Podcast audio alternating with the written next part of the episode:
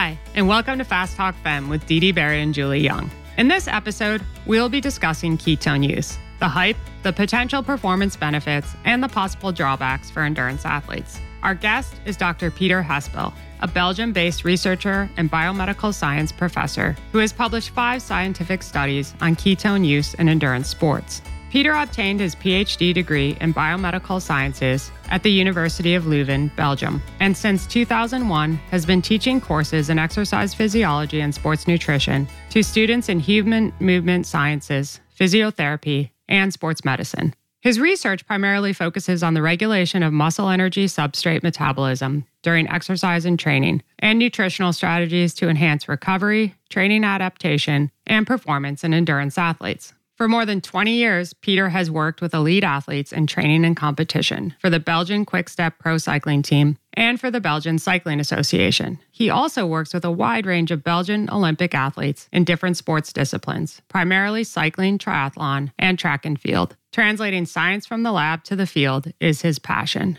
In this episode, we have the opportunity to dissect and discuss five of Peter's studies on the various ketone applications. These studies are considered the gold standard in ketone research. In this discussion, we dispel the myths and the hype surrounding ketone use, as well as identify potential benefits of their use in specific situations for specific populations. Peter also shares his knowledge on how world tour cycling teams such as Quickstep are using ketones to aid recovery. Welcome to Fast Talk Fem. In The Future of Coaching, which is the last module release of The Craft of Coaching with Joe Friel, we envision what the future of coaching looks like in the years to come. While artificial intelligence will play a critical role, AI will never completely replace coaching. However, leveraging its attributes to find the right balance of personal connection with automated tasks will be vital to remaining relevant with future generations. Check out the Craft of Coaching Module 14 at fasttalklabs.com.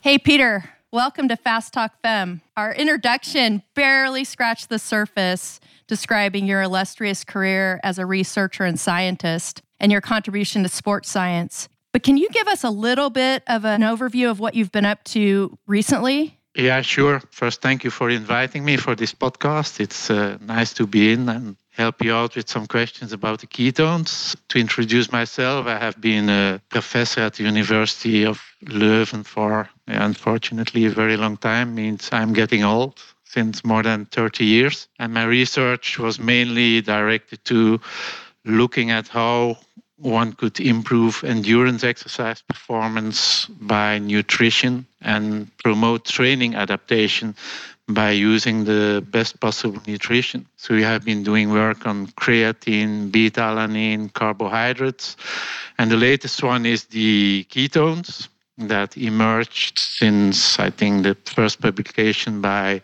the group of Oxford in 2016. I heard at that time the nutritionist from Team Sky on a congress hearing some or giving some hidden information about the use of ketones in the team and that's what triggered something in me that I had to do research on that, and it never stops in until today. Well, as, as we were chatting offline before hopping on to this recording, there's been quite a bit of conversation about ketones and has generated a lot of curiosity. And then, especially like as we were chatting, you know, you hear these super teams like Jumbo Visma supposedly using ketones, but, you know, we don't know how they're implementing ketones into practice. And now it's becoming more apparent just through your studies that there are nuances to how and when ketones are used. So, in this episode, we wanted to go straight to the source to get a better grasp on ketone use and, and chat with you, Peter, since you are one of the foremost researchers on ketone use in endurance sport and your studies have focused on its various applications. We thought one of the best ways to provide a clear understanding of what ketones can do and cannot do would be to dissect and discuss in chronological order five of your studies in which you studied different applications of ketones. And for me personally, after reading your series of studies, one of the things that I found interesting was that ketones may improve performance, but in more peripheral ways and perhaps less obvious direct ways than have been promoted by the ketone industry. I also found it interesting that in some of your studies, you had these unexpected yet significant findings, not necessarily related to ketones, but findings that could potentially improve training methods, which I thought was super exciting. So I am personally really looking forward to this conversation today. Same to me. So please uh, launch your questions, and I will be very happy to trying to give a straightforward answer that's interesting for your public. Okay, here we go. So, I think to kick things off and to set the stage, and I know this has been covered in other podcasts, but I think it's important to help our listeners understand the difference between endogenous and exogenous ketosis and the various options available for exogenous ketones. The difference is that when we talk about endogenous ketones, it refers to the production of ketones by our own body without the ingestion of any external supplement. And the liver is able to metabolize fatty acids and one of the main fuel sources during exercise. So the liver can convert it into ketone bodies and these ketone bodies can then serve as an energy substrate in the body. But that only happens in some very specific conditions. Two nutritional interventions that can increase the use of ketones, endogenous ketones in the body. Uh, the easiest one is just fasting. If you stop eating, very rapidly the carbohydrate stores in your body will get exhausted. But especially your brain needs glucose for energy metabolism. So very early in a fasting period, the brain would get in problem if there were not the ketones produced based on fatty acid conversion in the liver. So when you stop eating, the liver will start producing ketones, and that's hydroxybutyrate and acetoacetate. And the brain can use that really as a perfect primary fuel in replacement of glucose. Second intervention to stimulate the endogenous production of ketones is the use of a so called ketogenic diet. And the ketogenic diets also, maybe I have to say, unfortunately, have become very popular in society and also for some time in endurance athletes. And what you do then is just eliminate most of the carbohydrates from the diet and replace them mostly by fat and protein. So the amount of fat you eat is dramatically increased. You increase the availability of fatty acids in the body, and then the liver also starts to convert some of the fatty acids into ketone bodies, and that's why it's called a ketogenic diet. Because the supply of fatty acids is so high that the liver starts producing ketones. And also, in that condition, probably the brain starts using some of these ketones as an energy substrate. Unfortunately, I think there is substantial evidence now that such a ketogenic diet impairs endurance exercise performance because you eliminate the carbohydrates from the diet, you deplete the muscle glycogen stores, and you impair carbohydrate metabolism in the muscles, which is essential for endurance exercise performance. Then the next thing is what are exogenous ketones? This refers to raising the ketone body level in the blood without interference of production of ketones by the liver. So you just use a supplement that increases the blood ketone levels. And the first supplements that have been used are the so called ketone salts that combine hydroxybutyrate mostly with sodium, potassium, or calcium. And then at some point, University of Exeter has launched uh, ketone monoesters, which allow to very rapidly increase the ketone body concentration in the blood. And these ketone supplements, which are exogenous, have become the most popular because these ketone monoesters, in fact, are the only ones that are able to substantially and rapidly increase the ketone body level at rest, but also during exercise. What have you found generally about? I know with ketone ingestion, there's an association with gastrointestinal distress. And what have you found generally about that and, and ketone use? I don't think gastrointestinal problems are a problem with ketone ester ingestion. What is true with the ketone esters, I don't know if you have ever tasted them. Have you? No, I haven't. taste is absolutely disgusting. Okay. It's extremely bitter and disgusting. And if you don't like that taste, you may get nausea just by the taste. But in individuals that have no problem by just putting it in the mouth and swallowing, we very seldom have noticed gastrointestinal problems addressed and not even during exercise. So gastrointestinal problems would not prevent from using ketone esters before or during exercise in the vast majority of individuals. Maybe it was the ketone salts that I was thinking about. Ketone salts is the problem, and there the problem is not the ketones, but the salt. If you ingest high amounts of sodium, you would very rapidly get diarrhea.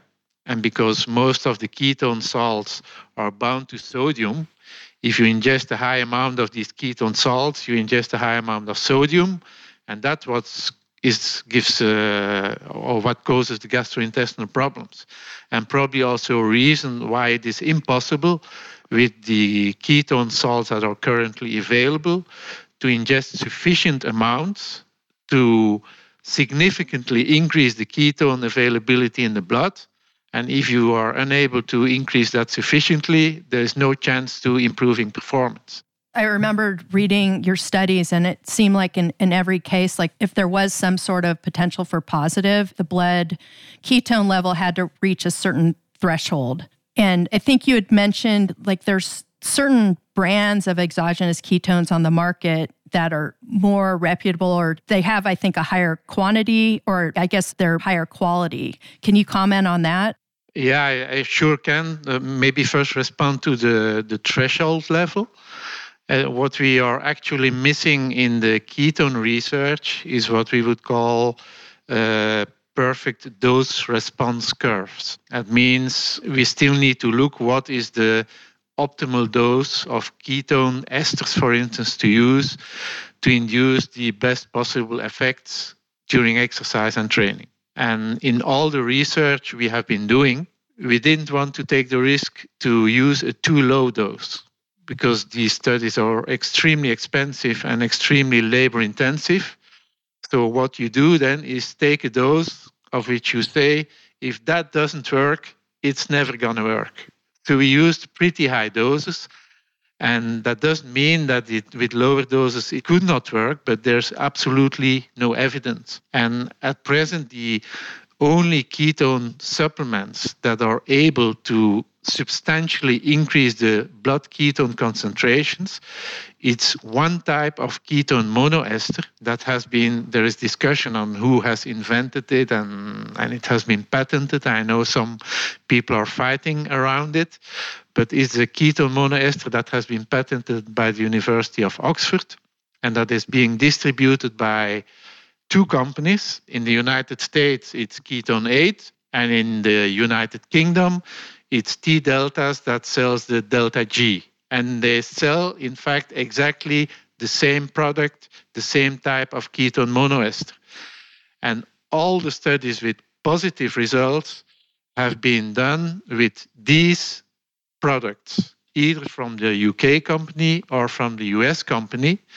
And from all the other ketone supplements on the market, there is absolutely no evidence that they can ever work in exercise and training. There are no studies. The only thing we know is that with the other supplements that are available and that are being vastly marketed anywhere in the world, it's impossible probably to raise the blood ketone level to a concentration that is needed to have valuable or to say worthwhile effects on exercise performance or training adaptation. So it's easy to make a selection. If you ask me which ketones work, we only know about one type of ketones sold by these two companies I have mentioned. The other ones, no evidence.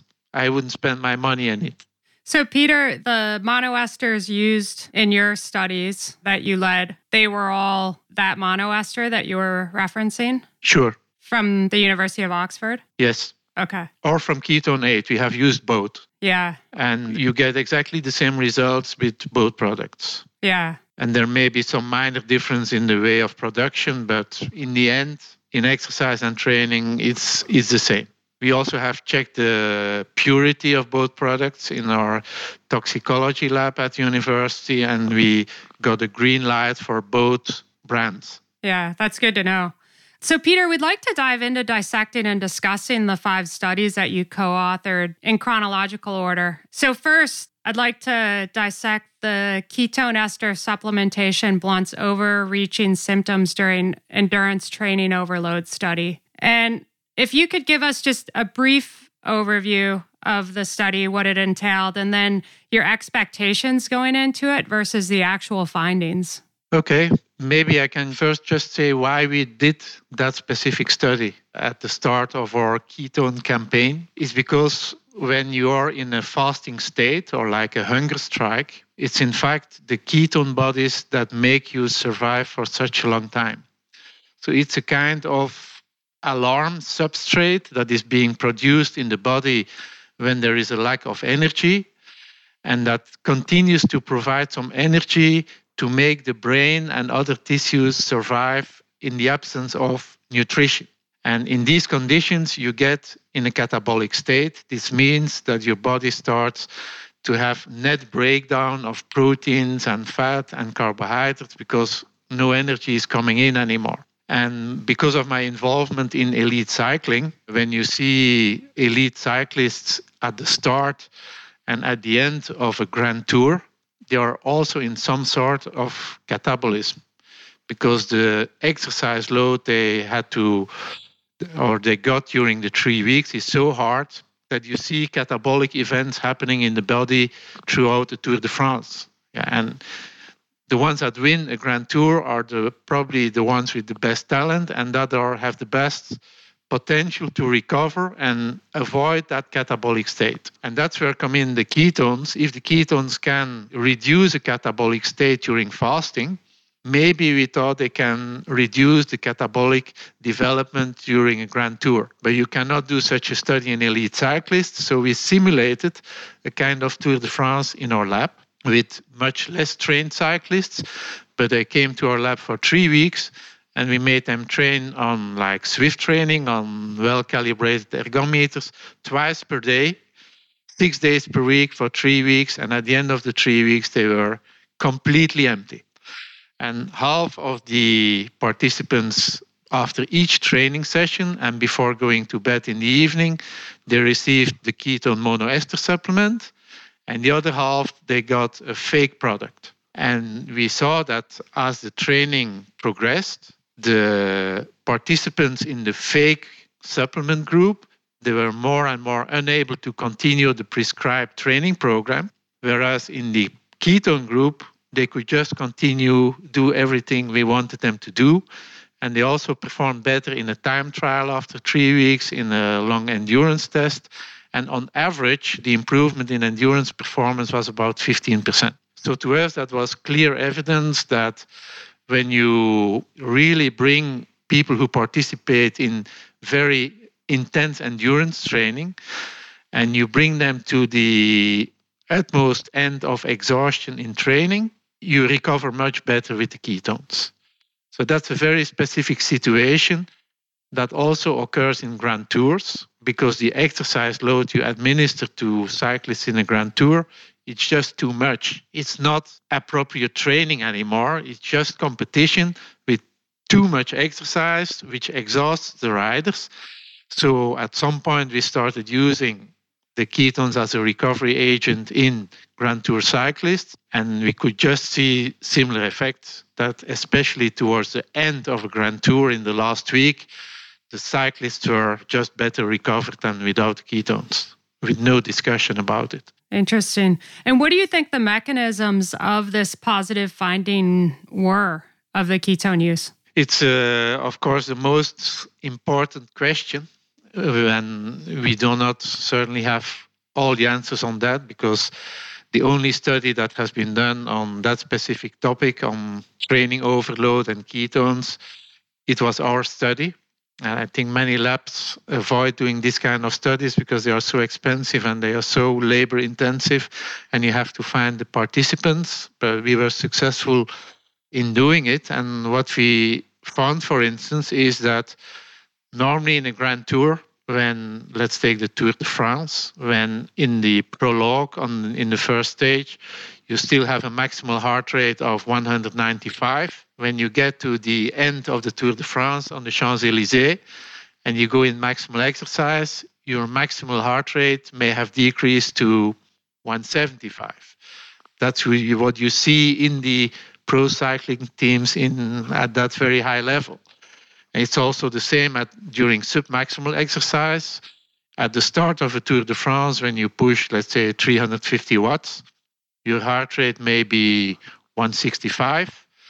And at the end of the Tour de France, at 350 watts, your heart rate has decreased to 150. And in our study, we could see that this drop in heart rate during submaximal and maximal exercise due to endurance exercise overload is almost completely inhibited by the administration of ketone bodies. And if we look at the regulation of heart rate, it's always a balance between the stimulatory activity of the sympathetic nervous system and the inhibitory activity of the parasympathetic nervous system. And if you see heart rate decreasing at a given exercise load, it probably means that the parasympathetic system is winning in relation to the ortho or the sympathetic nervous system, which means uh, that you're unable to bring your energy systems and your heart rate and maybe your respiratory system in a state of maximal activation. And this may be a mechanism to save energy in the body because you spend so much energy and the body is putting on some alarm mechanisms to save the body from overloading. And that's why the parasympathetic nervous system is upregulated to calm down the body, and that's not a good situation for performance. And did you discover anything unexpected during this study? Yeah, we discovered many unexpected things, in fact. And one thing was that there was a totally unexpected effect on the nutrition. What we did during the three weeks of training is after each training session, in all the participants, they got a typical recovery shake after each training session together with the ketone ester in the ketone group and a placebo, a fake product, in the other group. And besides these supplements, the participants were free to use their diet like they wanted. And still, we noticed that the ketone group, they were able to adjust their energy intake and especially the carbohydrate intake to the increasing energy needs during training because during the three weeks we gradually increased the load.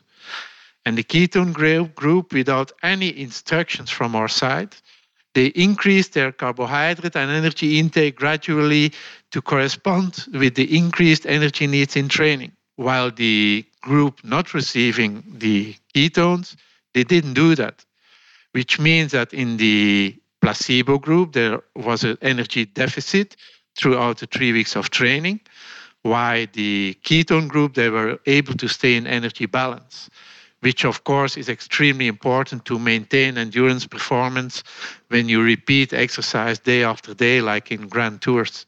So, is that because of the effect on appetite or because of the muscle uptake of nutrients? We have no clear cut answer on that question. We measured all the appetite hormones and we didn't see really a significant difference, except for one hormone, that's GDF 15. And that's one hormone of which we know that it's involved in regulation of the of appetite. And in the absence of ketone ester intake, this hormone that may cut the appetite was gradually increasing throughout the three weeks of training. And that did not happen at all in the ketone group. So it may be a hormonal effect that is mediated through the GDF 15, but we need more studies to give a conclusive answer on that. One other thing, Peter, in this study with the GDF 15, I think you had said that you think that could then be a reliable marker of overtraining where you hadn't realized that in the past. Is that true? We still live with the idea that GDF 15, in the context of very high volume endurance training, that's what we are talking about. And we are not talking about sprinters and weightlifters, but endurance athletes doing very long hours of training in marathon, triathlon, cycling, that as the cycling load becomes too much, you get an increase in GDF15 very clearly. And we still think it might be an appropriate marker for to distinguish between functional overreaching and non-functional uh, when it's really getting too much. But the research to confirm that still needs to be done. And the problem is that it's not easy to do that because experimentally overtraining volunteers, as you would do in a Tour de France, for instance, it's not something you can easily undertake in, in controlled research because it's so expensive and it's uh, very labor intensive. And doing it in the professional context of cycling makes no sense because so many things are happening that you, you cannot control the situation. So, based on the parameters of the study, it seems like it would definitely be applicable to elite athletes, but do you think it would be applicable to amateur endurance athletes as well? No, I, I don't think so. That's an obvious and very important question because what we did in our study was massive overload in training. We didn't intend to make our participants better in endurance, but we wanted to make them worse due to the overload. That's not what you want to do in an appropriate training process where you want to have an adequate balance between training and recovery and eventually end up in super compensation that makes you better. So, in the meantime, we did that study, but we did not yet publish it. And we did a study where we had the same type of well trained cyclists, but not elite cyclists, involved in an eight week training program, but where we have a good balance between training and recovery. And the same principle half of the participants with the ketone est, same dose as in the first study, and the other half with a fake supplement. And in that study, actually, we almost see no effect on performance. We see no physiological effects. We don't see any effect on erythropoietin. Maybe we have to discuss this one a little bit later because that's an important one. So, what seems to be true in a situation of overtraining with the ketones doesn't seem to be true in a situation of well balanced training. So that's one reason for me not to say that recreational athletes, yeah, please do it because you will get better. No, no. I can only say you can only use it when you think you would get worse when you train too much. A second thing is in our study, we overloaded subjects for three weeks with two training sessions per day with very high volumes of training. I don't know any recreational cyclist in my environment who is doing that because it's too much. You go training as a recreational cyclist, especially in the weekend and maybe twice in the week because you have to work or you study. You don't have the time to train every day, most of them, and certainly not twice per day. So the total training volume in a recreational cyclist is much less. And in general, or very often, you have at least a full day of recovery in between the sessions. And that's probably a situation where the ketones would become much less effective. So I would conclude that today we have no conclusive evidence to even suggest that recreational cyclists training three, four times a week could get any benefit in training from using the ketone ester. So, Peter, this study was really to simulate the extreme demands of a grand tour. Yes, not only because we also use the ketone ester in other sports. And for instance, when we apply to marathon running, at some point in the preparation of a marathon, when I look to world class marathon runners, and we have uh, one in Belgium, Bashir Abdi, who had the bronze medal in Tokyo. At some point, they go to training weeks of 200, 220 kilometers per week, which is also killing. Also in triathlon, we have the same situation that when athletes are peaking to Ironman Hawaii or uh, another important competition, at some point they will accumulate extremely high training volume. For me, based on our study, that's probably a potential application to make sure that when endurance athletes at that very high level apply the extremely high training loads, at the end of such a training cycle, they would be much more fit. But that's the only other situation where I think that the ketone esters could really be helpful in having a significant effect on training adaptation. I mean, I think with the amateur athletes, it's really easy and attractive to chase that silver bullet. Yes. And spend a lot of money and but yet just consistently hitting the fundamentals of sleep, nutrition, hydration, which will allow them to optimally train and recover is the best way they can make the biggest gains. I absolutely agree with that because uh, you probably know the cost of the ketone ester supplements. The ketone esters in the doses we have used are the most expensive supplements, and you would pay about $30 or euros for one single dose. And these companies have started selling lower doses to make it less expensive and probably stimulate the sales.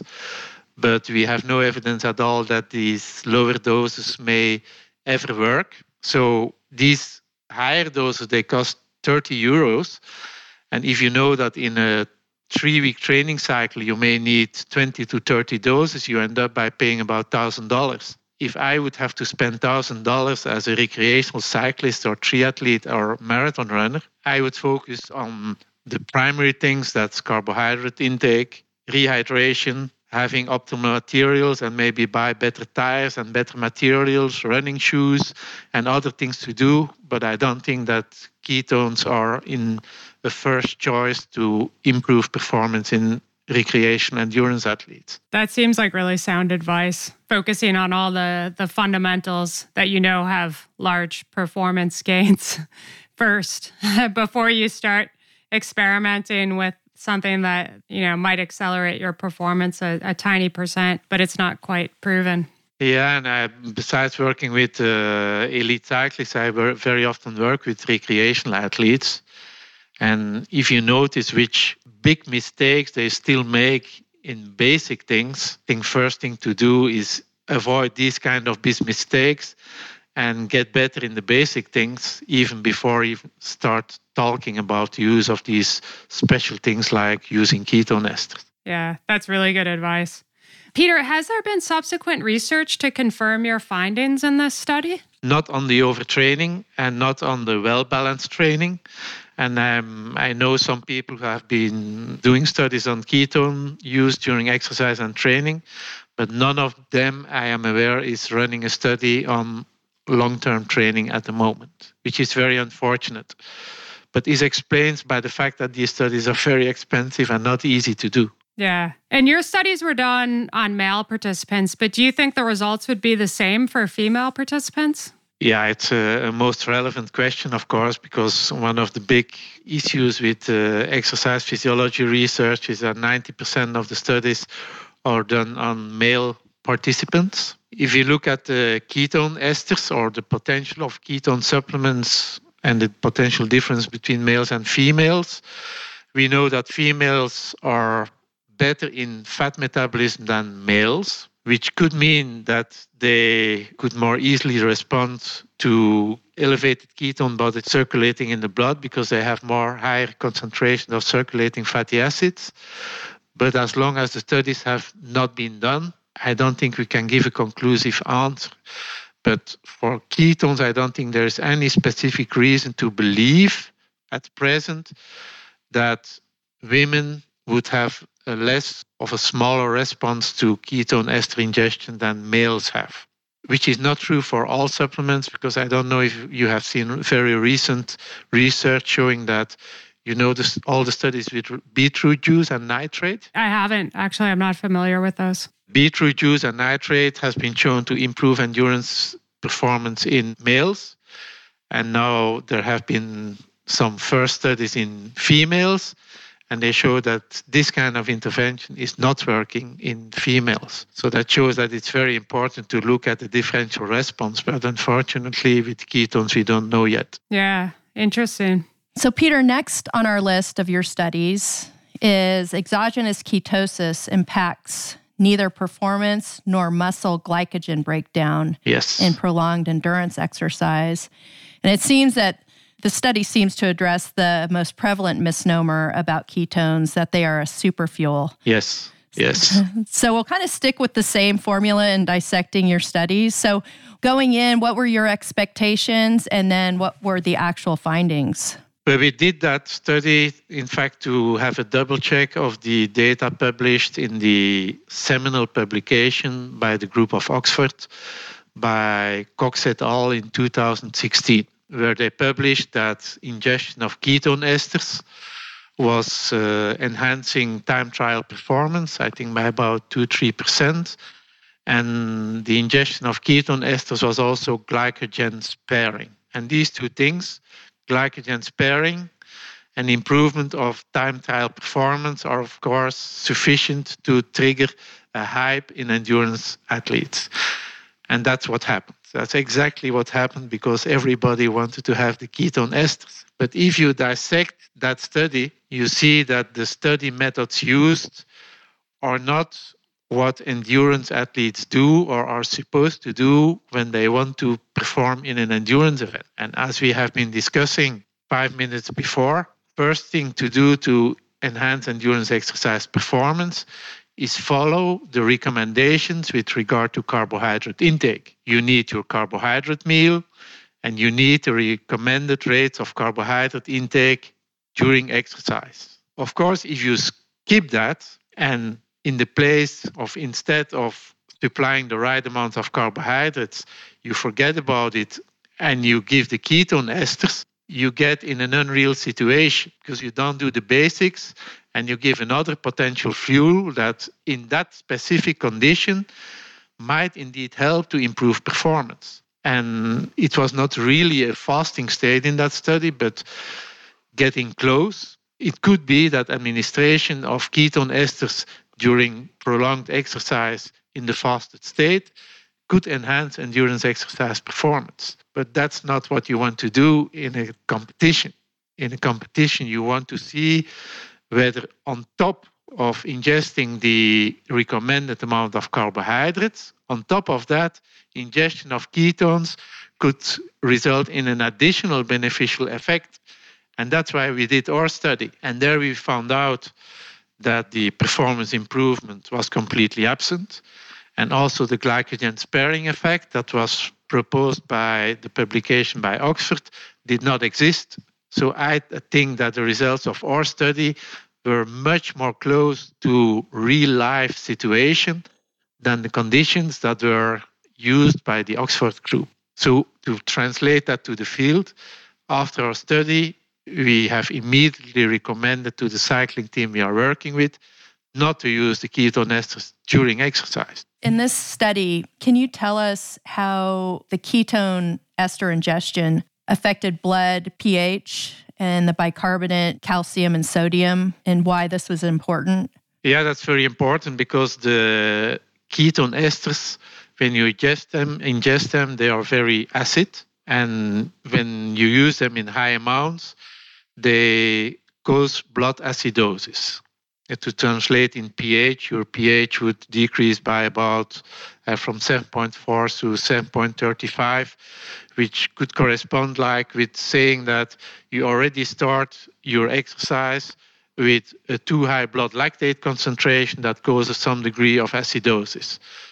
Everybody involved in endurance sports knows that you do not want to make an endurance performance uh, or start it in a state of acidosis because it may impair performance. So our idea was that maybe we should give the ketones only during the first half of a cycling race. And then by the end of the race, the ketones are out of the body. And in the final hour of the race, when you decide about success or non success, you don't win the race in the first 100K, but in the last 50. So by the end of the race, you have no more ketone bodies in the blood. Your acidosis has disappeared, but maybe by using the ketones in the first half of the race, you have saved some glycogen, glycogen sparing, which makes you probably to be a better cyclist in the final half an hour of the competition, but we didn't find it. So basically, you're saying ingest the ketones during like that submax type effort. And how long will those ketones stay in the body after ingestion? Or if you take one, to- one dose of 30 grams, it would increase your blood ketone concentration for a time window of about three to four hours maximum. But during exercise, it's short. If you ingest it at rest, it will increase within half an hour and then stay high for at least two, three hours. During exercise, because you metabolize the ketones more rapidly, you will have it decreasing within one, one and a half an hour to almost baseline levels. So you would have to ingest a second dose to keep it high for two, three hours during a race. Got it. And in this study, did you discover anything unexpected? Well, at some point, we thought maybe the effect will be more beneficial if we can avoid the acidosis. So, in the first study, we gave the ketones in the first two hours of the race, simulated race in a laboratory. But still, you see that the participants they get in acidosis, the pH is decreasing, and maybe this is something to avoid because also from cyclists in the field we could hear that when they were using ketones at the start of a race, and in the early phase of the race, there was a sharp uphill and the race was accelerating. They didn't feel very well. Mm. So we thought maybe we should just buffer the acidosis by co ingestion of bicarbonate. So cyclists would not start feeling bad during the initial, initial phase of the race in case the race starts earlier than would be typical for a cyclist race, where the first one, two hours it's uh, freewheeling almost, being in the peloton and chatting. But it's not always the case. Uh, sometimes something happens early and you have to be ready. So we say we're going to co administer bicarbonate to avoid the acidosis and look whether there is a performance enhancing effect at the end of the race. And that's indeed what we found. And that, although that was our hypothesis, we were surprised to see that at the end of the race, where there were no more ketone bodies in the blood, when there was no more extra bicarbonate in the blood and no acidosis, in a 30 minute time trial, after three hours of simulated racing, the performance was better in the ketone group. And to be honest, we still do not understand. So it was the ketone plus bicarbonate. Yes, that okay. was the only condition that really worked, and that we could also experience in cyclists in the field that cyclists benefited from co ingestion of ketone esters and bicarbonate during the first half of the race, then stop, that they were feeling better in the final one hour of the race. It gets complicated. It is very complicated and for sure too complicated for recreational cyclists, I think. I suppose there's also like an individual response, right? That you have to experiment with each individual. I think that's a general rule eh? that whatever you use to enhance performance during exercise, be it a higher carbohydrate dose or another nutritional supplement than ketones, you always have to try it out in training or in simulated competition or in a competition that is not really important to experience whether it really works in you as an individual. And it may be that it works in one of your friends, but not in you because you get gastrointestinal upset and your friend doesn't. It's an individual thing always. Since you did see a glimpse of some positive results from the combination of bicarbonate and ketone, and you'd mentioned not certain of the mechanism of why that's happening, will you continue to do some more research on that aspect? Oh, we did, because in the first study, we simulated a full cycling race of three and a half hours, with the last 30 minutes being all out, like would be typical for a, a cycling race. But then we thought maybe it will also work in a time trial, because in a time trial, you produce, if it's a time trial of 20, 30 minutes, you produce a lot of lactate because quite some part of the energy production is anaerobic because you want to go a little bit higher than your anaerobic threshold, especially at the end. So we believe that maybe if during a time trial you would use the ketone ester and combine it with bicarbonate, you might still have a beneficial effect of ketone ester ingestion. And the only thing we found is that it didn't help. It was even worse that when you were using only the ketone ester, the performance in the time trial was worse. And this finding, in the meantime, have been confirmed by the research group of uh, Gibala in uh, Canada at uh, Guelph University. They found exactly the same So very early after that study, we have recommended cyclists and endurance athletes in other disciplines when you do a high intensity exercise taking, let's say, 15 minutes to one hour, please don't use the ketone esters because the chance is high that it's going to impair your performance rather than improve. And the addition of bicarbonate didn't help at all. So there the message is easy. The ketone esters don't help with or without bicarbonate, so simply don't use it. Is it due to the higher acidosis, or do you also feel like the ketones are suppressing glycolysis? It's both. Okay. You see lower lactate levels when you use the ketone esters due to partial inhibition of glycolysis. And at the same time, you have the acidosis that may partly inhibit the energy metabolism and contractile activity in the muscles. So it's two different mechanisms. When doing a maximal exercise of 15, 30 minutes, you do not want to enhance acidosis. You never want it, so you do not want to use the ketone ester. Sounds like a double whammy. Yes, so to kind of conclude this study, same question that Dede had asked. I believe your participants were male in this study. Do you feel the results would be the same for female athletes? I think for uh, this part, I am absolutely convinced that it would be the same for female athletes because there is no evidence at all that uh, the role of glycolysis during high intensity and during exercise or the role of acidosis would be different between males and females. So I think you can just translate the results from the male studies to female athletes. Listeners, this is a great time of year to expand your training knowledge. Join Fast Talk Laboratories now for the best knowledge base of training science on topics like polarized training, intervals, data analysis, sports nutrition, physiology, and more. Join Fast Talk Labs today and push your thinking and your training to all new heights. See more at fasttalklabs.com/join.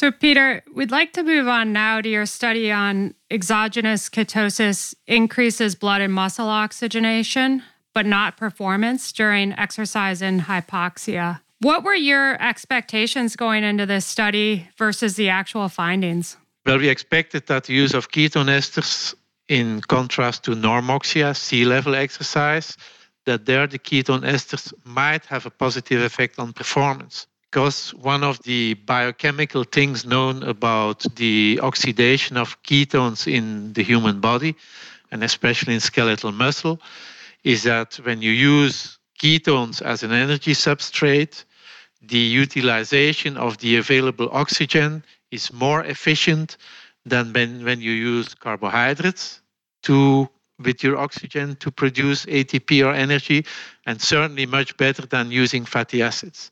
So by pushing the use of ketones as an energy substrate into the metabolism, you might save some oxygen, which might be beneficial at altitude where you get in a state of oxygen deficiency.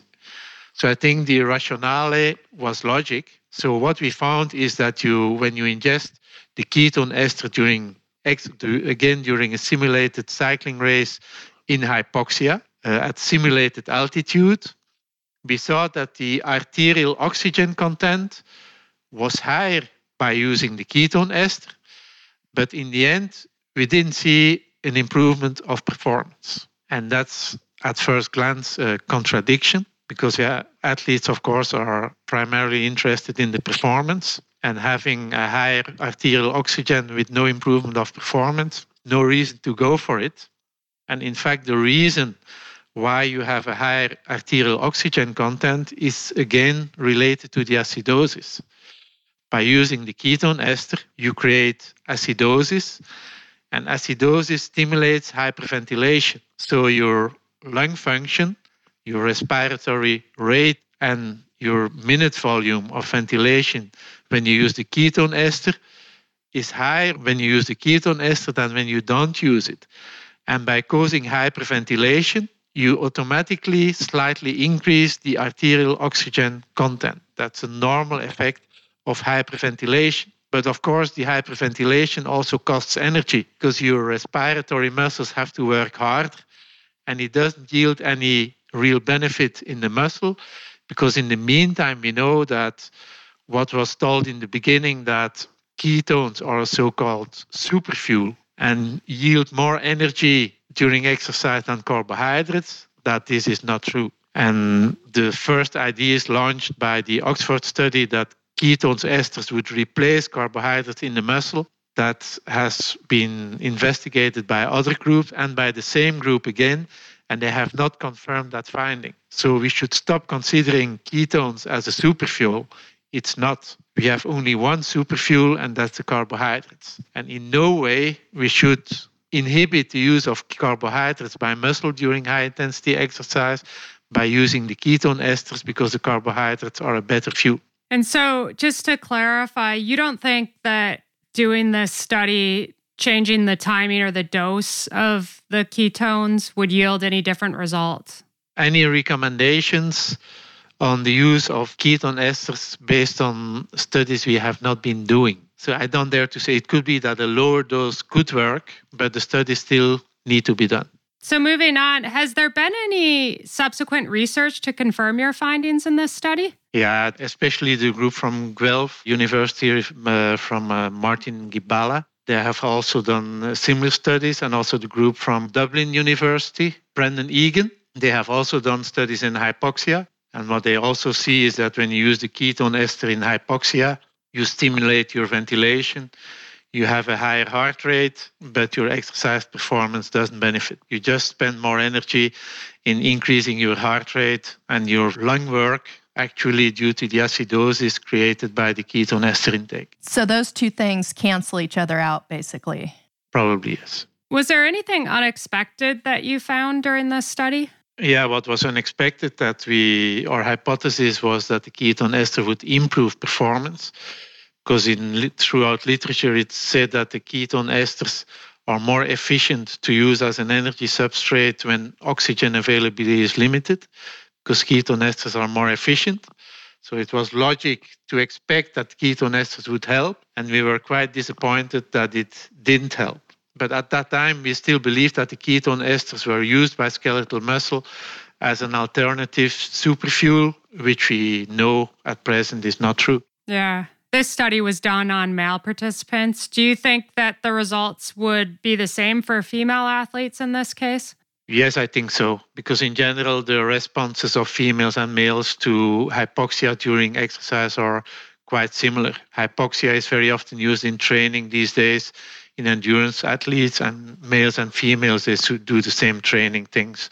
So I think that's uh, you can uh, extrapolate from the males to the females. So, Peter, next up is one of your most recent studies, I think a very interesting study. It's exogenous ketosis increases circulating dopamine concentration and maintains mental alertness in ultra endurance athletes. Yes. Can you tell us uh, your aims going into this study and, and what you actually found? Yeah, I think to explain that, we have to move a little bit away from cycling and triathlon, but maybe go more to the very extreme ultra endurance sports, like you have the Barkley Marathon in the United States, and one of my countrymen, Karel Sabbe, actually finished the Barkley Marathon this year. That is insane. yeah, that's insane. But there are also the Trans American Cycling Race, and you have the Tour des Géants with a six, seven day trail in the mountains in Switzerland. I'm thinking about this kind of events.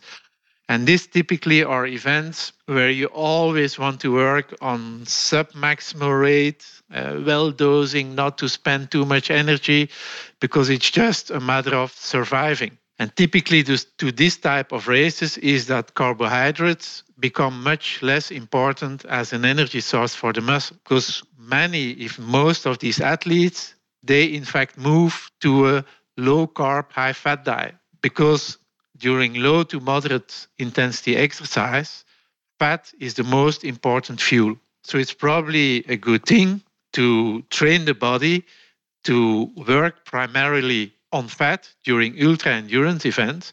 So that's why a fat rich diet can help to improve performance. So you are less dependent on carbohydrate intake during the race.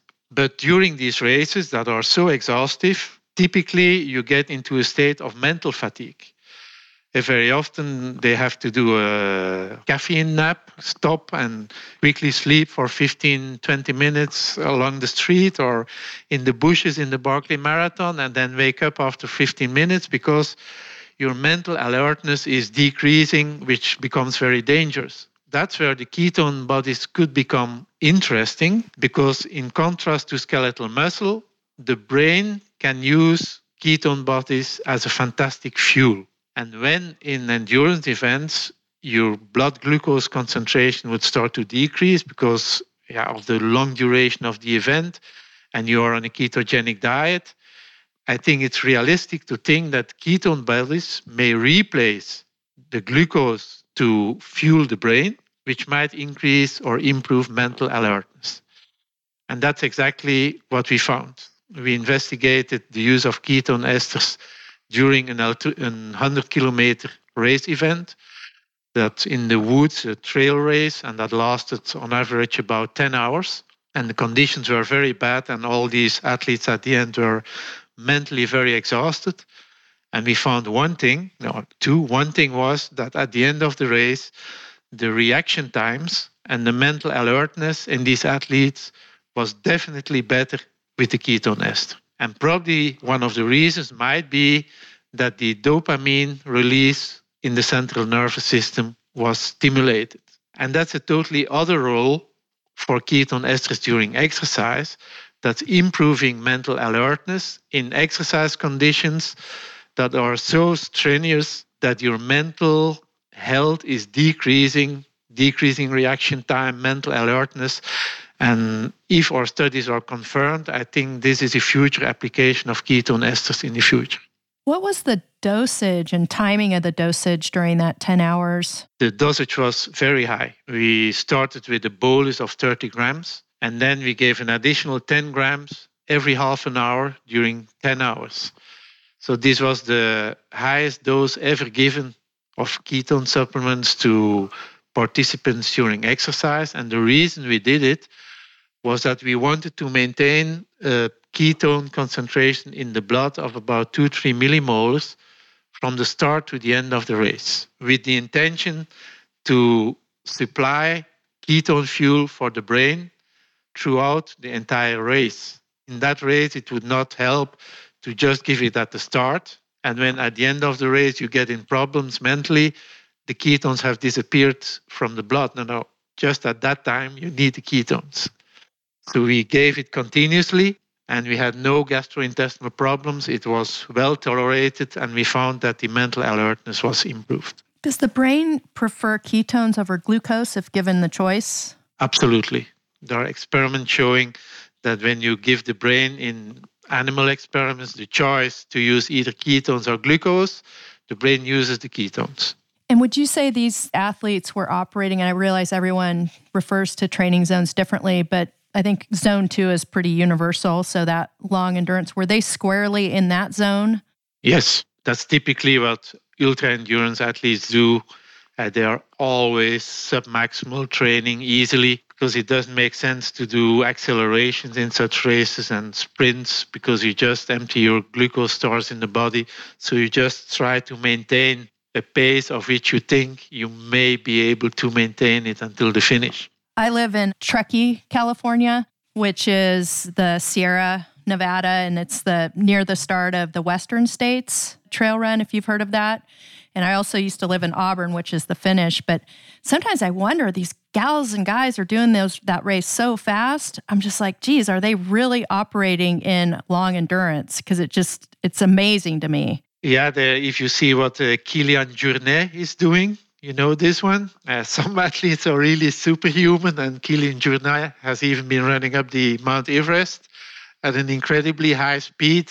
So I think this proves that humans, if they specifically train on something and at the same time they are highly talented, they can do things we believe humans could never do. And that's probably the thing you are referring to that the speeds they are developing It's also in cycling, it's also in marathon running. If you see that uh, now the marathon runners are running at 21 kilometers per hour, approaching the two hour limit, it's insane. It is. But they are just able to do it. I was just kind of curious. So, if you think some of these athletes, and maybe they're not, maybe that's just becomes their long endurance, that pace. It's just they're, they become so efficient. But I was wondering, in some of these races, these top level racers, if they are kind of tipping into maybe say that sub threshold at points, if this would work for them with those kind of adverse effects of ketones and like the acidosis. I, I don't really dare to answer that question. It, it depends on the, on the duration of the race. I think it there is a difference between a 48 hour race and a six seven day race. Yeah, like the Barkley Marathon is just surviving. It's a combination of walking, jogging. It's uh, they do it day and night. No way they're gonna run at high pace because they know they they're gonna die prematurely. If it's a 24-hour race, you can still train at some point towards the end of the race, increasing the intake of carbohydrates and still stimulate your carbohydrate oxidation in the muscle to suppress fat oxidation and go faster. So I think it's a different type of training depending on how long the event lasts and whether it's yes or no useful still to put some accent on the utilization of carbohydrates. Mm-hmm.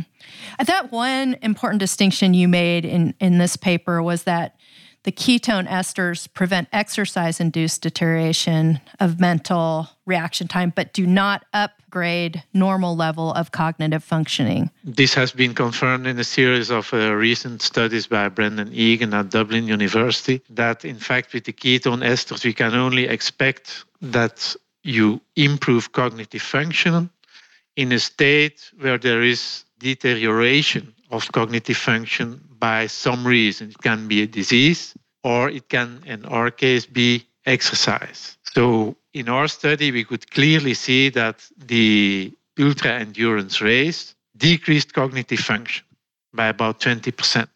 So, what the ketone ester is doing, it's bringing your level back to normal, but not upgrading above normal. That's not something one can expect. Otherwise, all my students at the university would probably already be using the ketone esters. Peter, you touched on the, the mechanisms when you alluded to dopamine, but were there some other mechanisms you felt that were responsible for this positive result? At present, we have no indications for other mechanisms that might be useful. It's certainly true that dopamine is a neurotransmitter that is important in uh, mental alertness. Still, the problem with our study is that we measure dopamine in blood, which may be different from dopamine in the central nervous system. So the studies that need to be done is measure the impact of ketone esters on dopamine production in the central nervous system. And of course, in humans, that's a very difficult thing to do. But given that ketones are a priority fuel for the brain, we might even expect that the effect on dopamine metabolism in the brain greater than what we have seen in the blood, explaining the effects on reaction time, but it's speculation.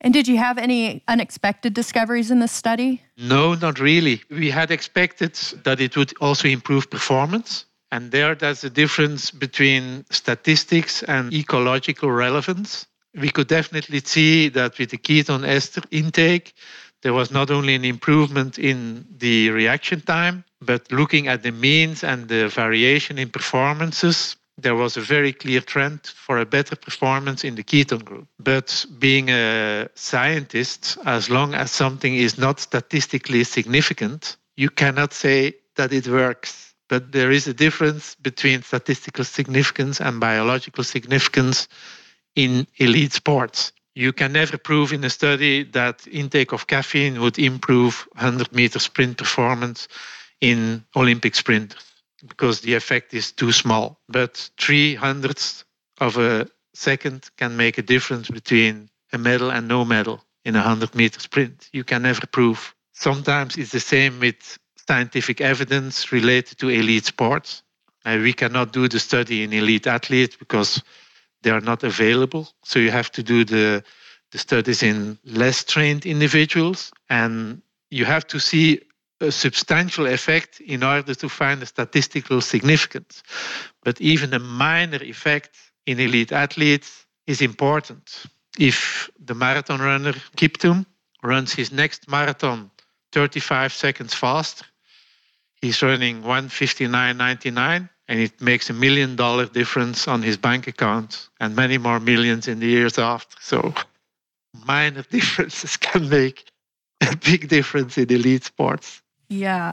In this study, if I understood correctly, I think similar to what you'd done in the overtraining study, you allowed for free feeding.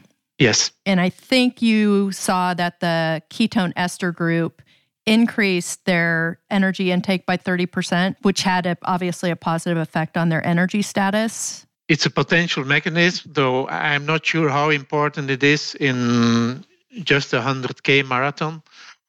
It would definitely be important in a two or in a multiple day event where energy deficiency would negatively impact performance. It could play a role also in a 10 hour event. In order to be sure, we should have a new study where we control the energy intake.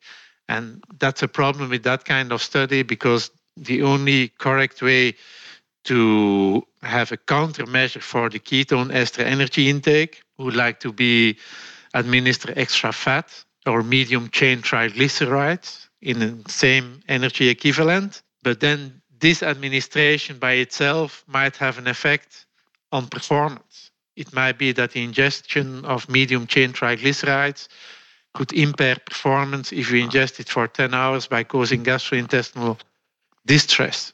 So we have been thinking of administering a placebo or a control drink, giving the same amount of energy, but we didn't find an appropriate solution. Because either you give more carbohydrates that impacts performance or you give more fat. And in the end you don't know what's happening. And i think you also felt that the ketone ester intake improved muscle soreness in this situation. Yeah but not muscle soreness. We had some indication that there was a smaller degree of uh, post exercise muscular inflammation okay. which might enhance recovery. But then again, the question is that in this type of events, running and marathon running, you don't run a marathon every day. After such an event, you have you in general have at least a, uh, a week of rest, and I'm not sure that the minor improvement in terms of muscular inflammation would have any beneficial effect after a week of rest after a marathon or a, another running event. It remains to be established. It's all about context. Yes. Yeah. So, same question. I think these were mostly male participants. Would you foresee the same results with female athletes? If you look at endurance exercise events, it's very clear from research that the more important the contribution of fat metabolism in energy provision, the more close females get to males. The difference in world records, if you look at the 5,000 meter in track and field 10,000 meter or a 20 kilometer run or a marathon, the relative difference is smaller in marathon running between males and females than in the higher intensity events where carbohydrates are the primary fuel. So then the question is if you have females running an ultra endurance event and they are more specialized in fat oxidation, one might expect that the potential positive effect of ketone bodies might be smaller because the females are better able to use the fatty acids in oxidation. It's possible.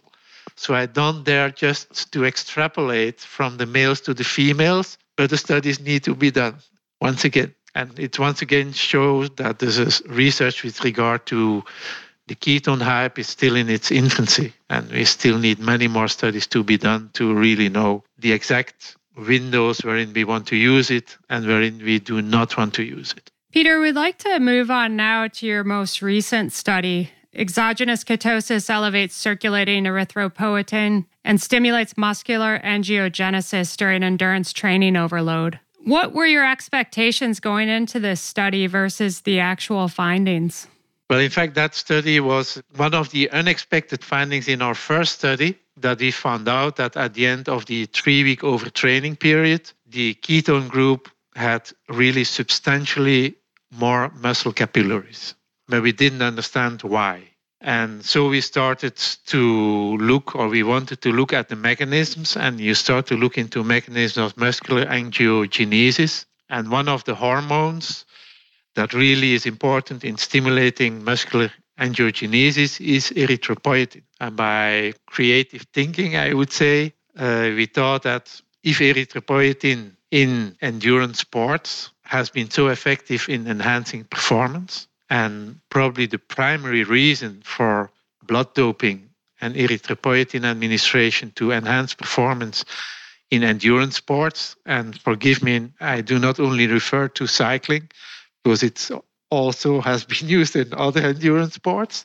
But my observations in cycling, and I think many people who have been involved long term in cycling will agree that at the times where unfortunately the vast majority of professional cyclists were using blood doping, they did many more races per year.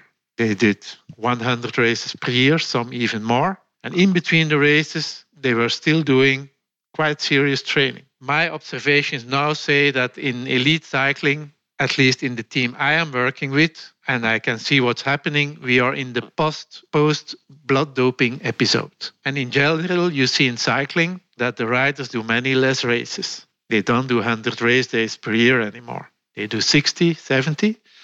And in between, they have many more rest days. So from the field, I think there is an indication that probably the primary action of erythropoietin used in the form of doping was to enhance recovery which proves its efficacy in the Grand Tours in earlier days, because the riders uh, that have been very successful, or some of them have been admitting that were consistently using blood doping. So from that experience, we thought maybe it's just erythropoietin that is doing the job in our study, because we see much better recovery and we see more capillaries, and erythropoietin is one a primary stimulant of angiogenesis in muscle. So the puzzle was almost perfect. And while we were looking at the effect of our overtraining study on erythropoietin, the lab of Javier Gonzalez from uh, a lab in the United Kingdom published the data showing that acute intake of ketone esters stimulated the release of erythropoietin. So they did an exercise, and after that, they ingested ketones in recovery, and erythropoietin was significantly higher. So I said, yeah, we know the answer. We also measured erythropoietin in our study. And indeed, we found that in the condition of overtraining in conjunction with ketone intake, erythropoietin was significantly higher. So, still today, I think that is probably one of the primary mechanisms of action of ketone ester intake to improve recovery during very high volumes of training because one of the effects of volume overtraining is to suppress erythropoietin release. And probably by the administration of ketone esters, you correct for this suppression, like with the dopamine and the reaction time in ultra endurance. And I say that because I told you earlier in this talk that we did a new study with training, but with well balanced training with a good balance between training and recovery. And there we don't see the effect on erythropoietin. Mm-hmm. So that's an additional reason for me to say that I probably have indications to say that in well balanced, appropriate endurance training, it's not going to help.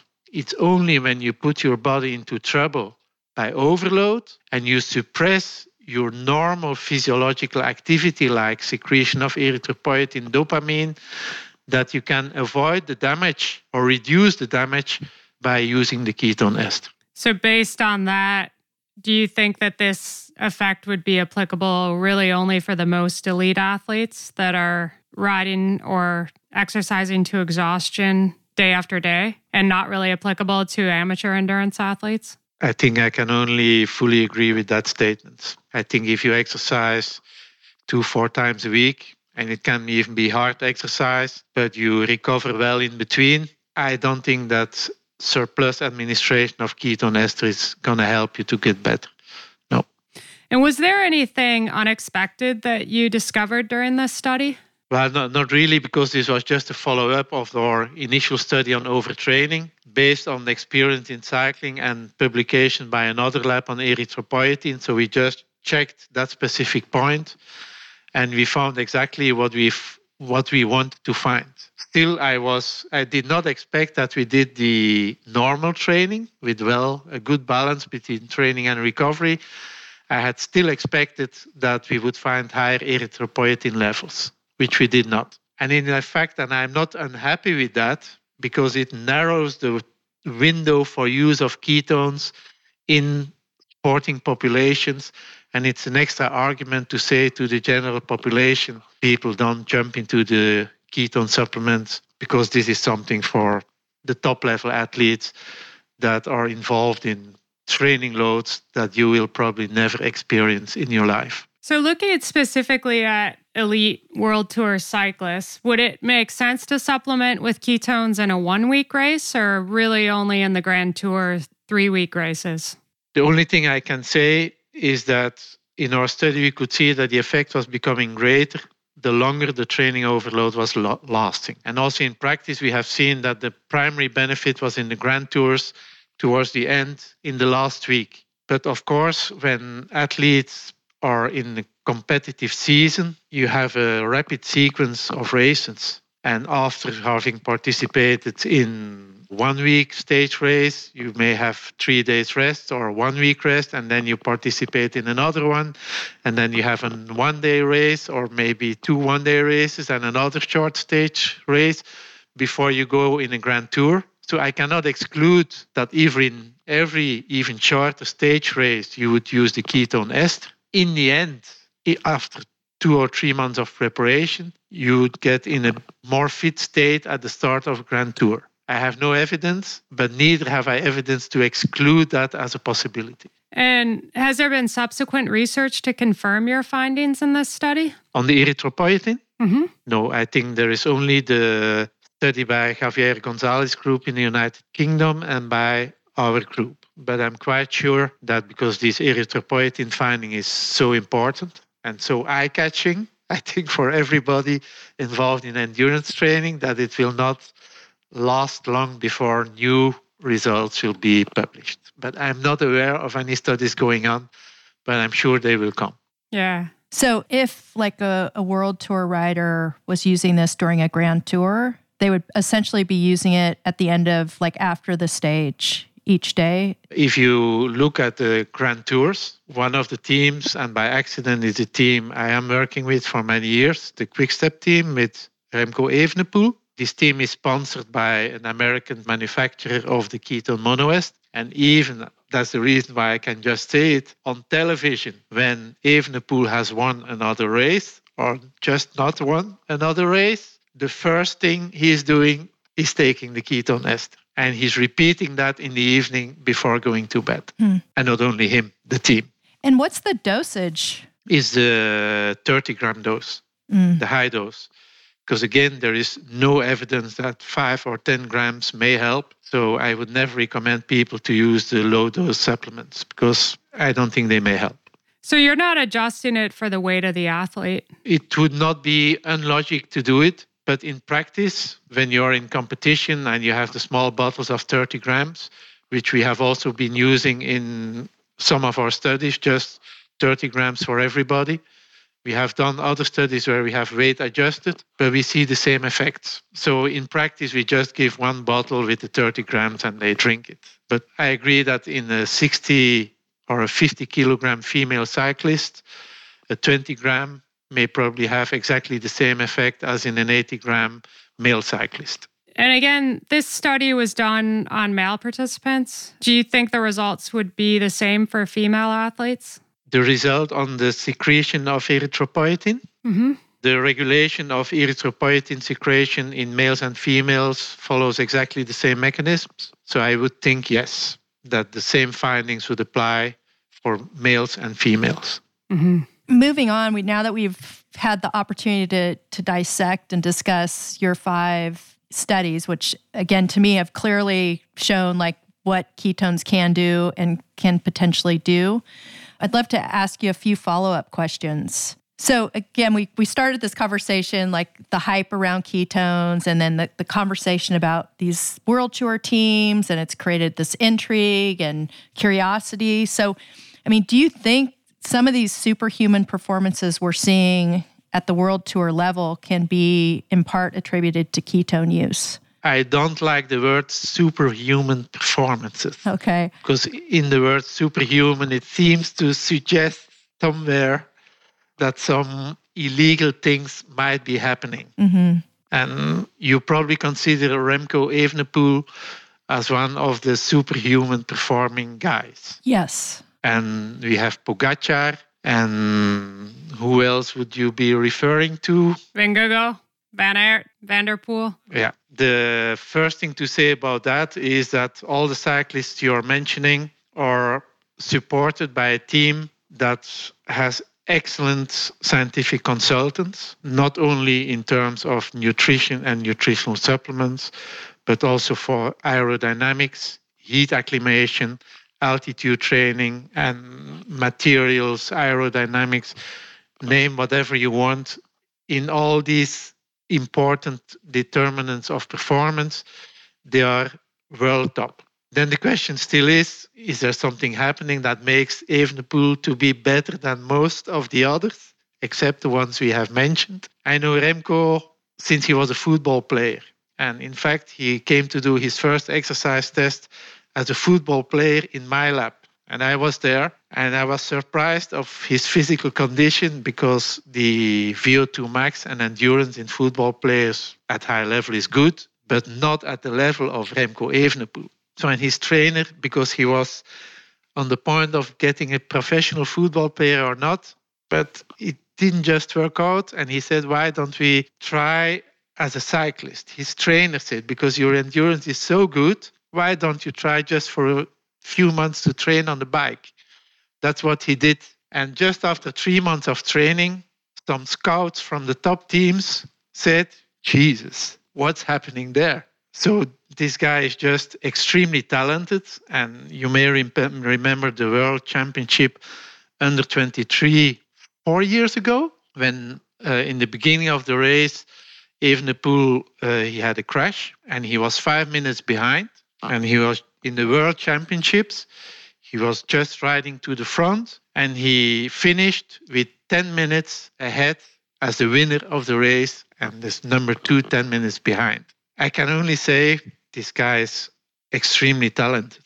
I see what he's doing, how professional he is. I know his values in exercise test, VO2 max. I think we are at present just hitting some extremely talented young cyclists that are supported by fantastic teams. That's the Quickstep team I am working with. That's the Jumbo Visma team and the Emirates team by Pogacar. And you have a combination of super talents, young, combined with excellent training follow up with all determinants of performance. And because cyclism has become a much more pure sport than it has been in the past, I think the chance for these super talents at young age to appear in front of the race at young age have increased. Yeah. I mean, I just think, you know, the great champions, they have that genetic talent, but they have extreme work ethic and then they also have that mental determination. I think when you get those three pieces put together, you know, it's that Remco.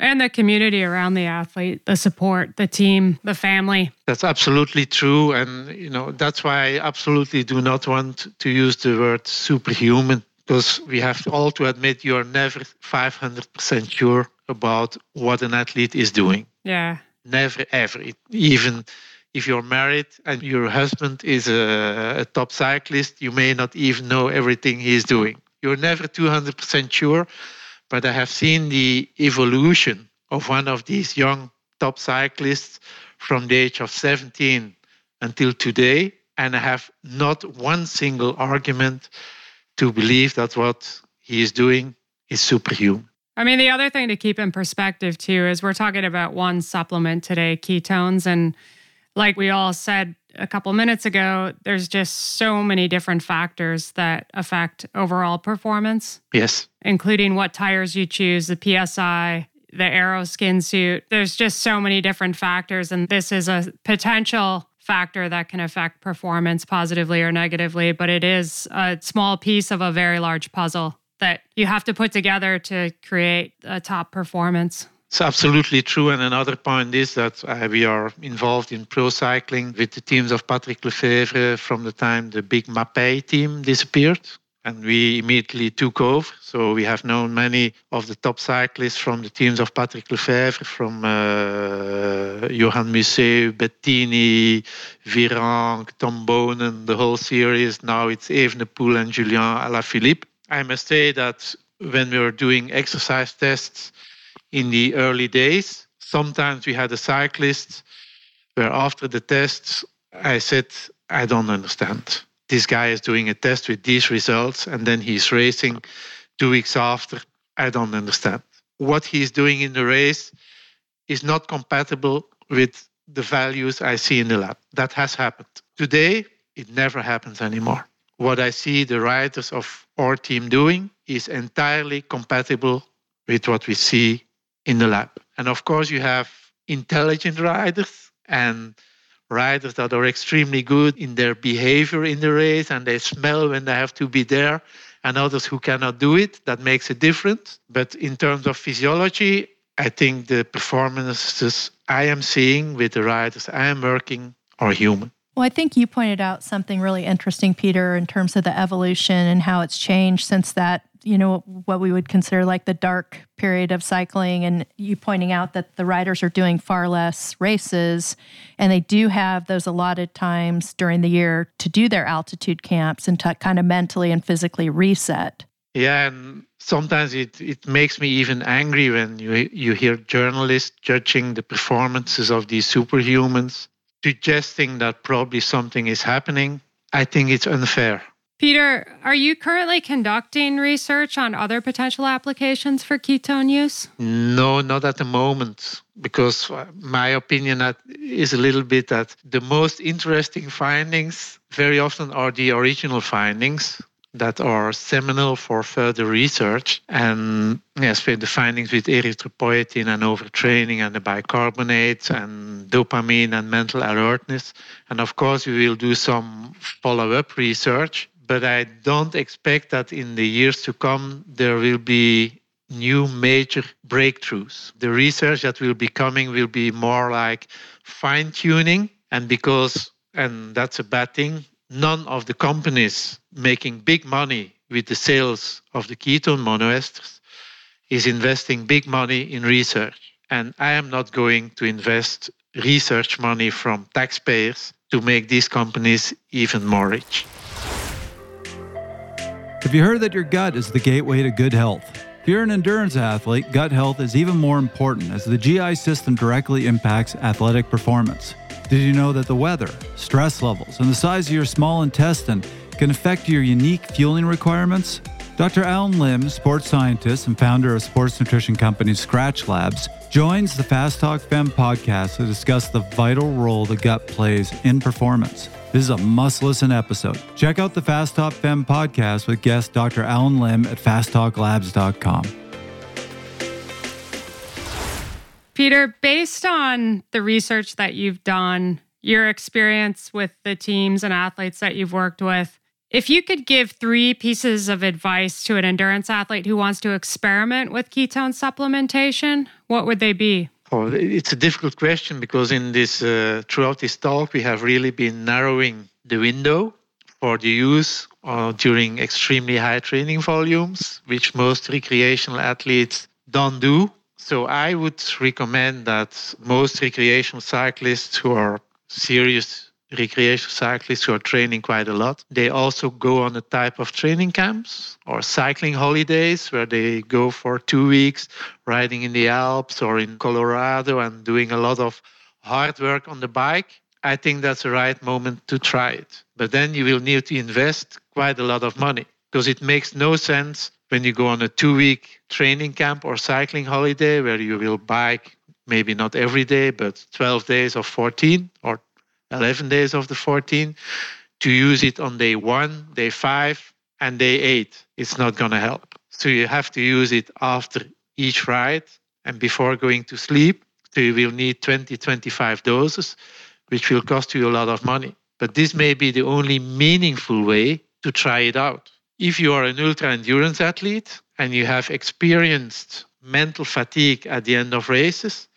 and decrease of mental alertness and reaction times that are very important, especially in trail running. I would recommend that at the time when you anticipate in a race that the mental decrease will start to develop, to start using the ketone ester. If you are used to do 24 hour races and you know after 16 hours, I feel my mental alertness is starting to drop, I'm getting less efficient to try start using the ketone ester at that time.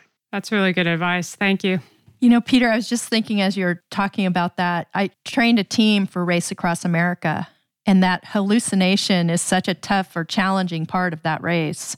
Based on what the observations we have, I think ingestion of ketone ester might be an intervention to at least reduce the hallucinations. Mm-hmm. Because the hallucinations occur due to energy deficiency in the brain.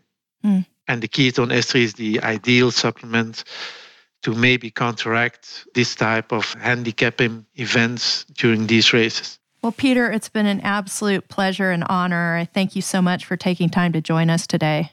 Yeah, thank you, Peter. It was my pleasure. I hope you and your audience have got some messages that may be useful in for application of maybe ketones, but even more training and improvement of endurance performance at the recreational level and in, in the sake of obtaining a better health.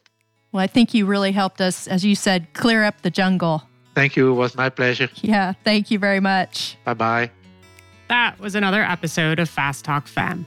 Subscribe to Fast Talk Fem wherever you prefer to find your favorite podcasts. Be sure to leave us a rating and a review. The thoughts and opinions expressed on Fast Talk Fem are those of the individual. As always, we love your feedback and any thoughts you have on topics or guests that may be of interest for you. Get in touch via social. You can find Fast Talk Labs on Twitter and Instagram at Fast Talk Labs, where you'll also find all of our episodes. You can also check them out on the web at fasttalklabs.com. For Dr. Peter Hespel and Julie Young, I'm Dede Barry. Thank you for listening.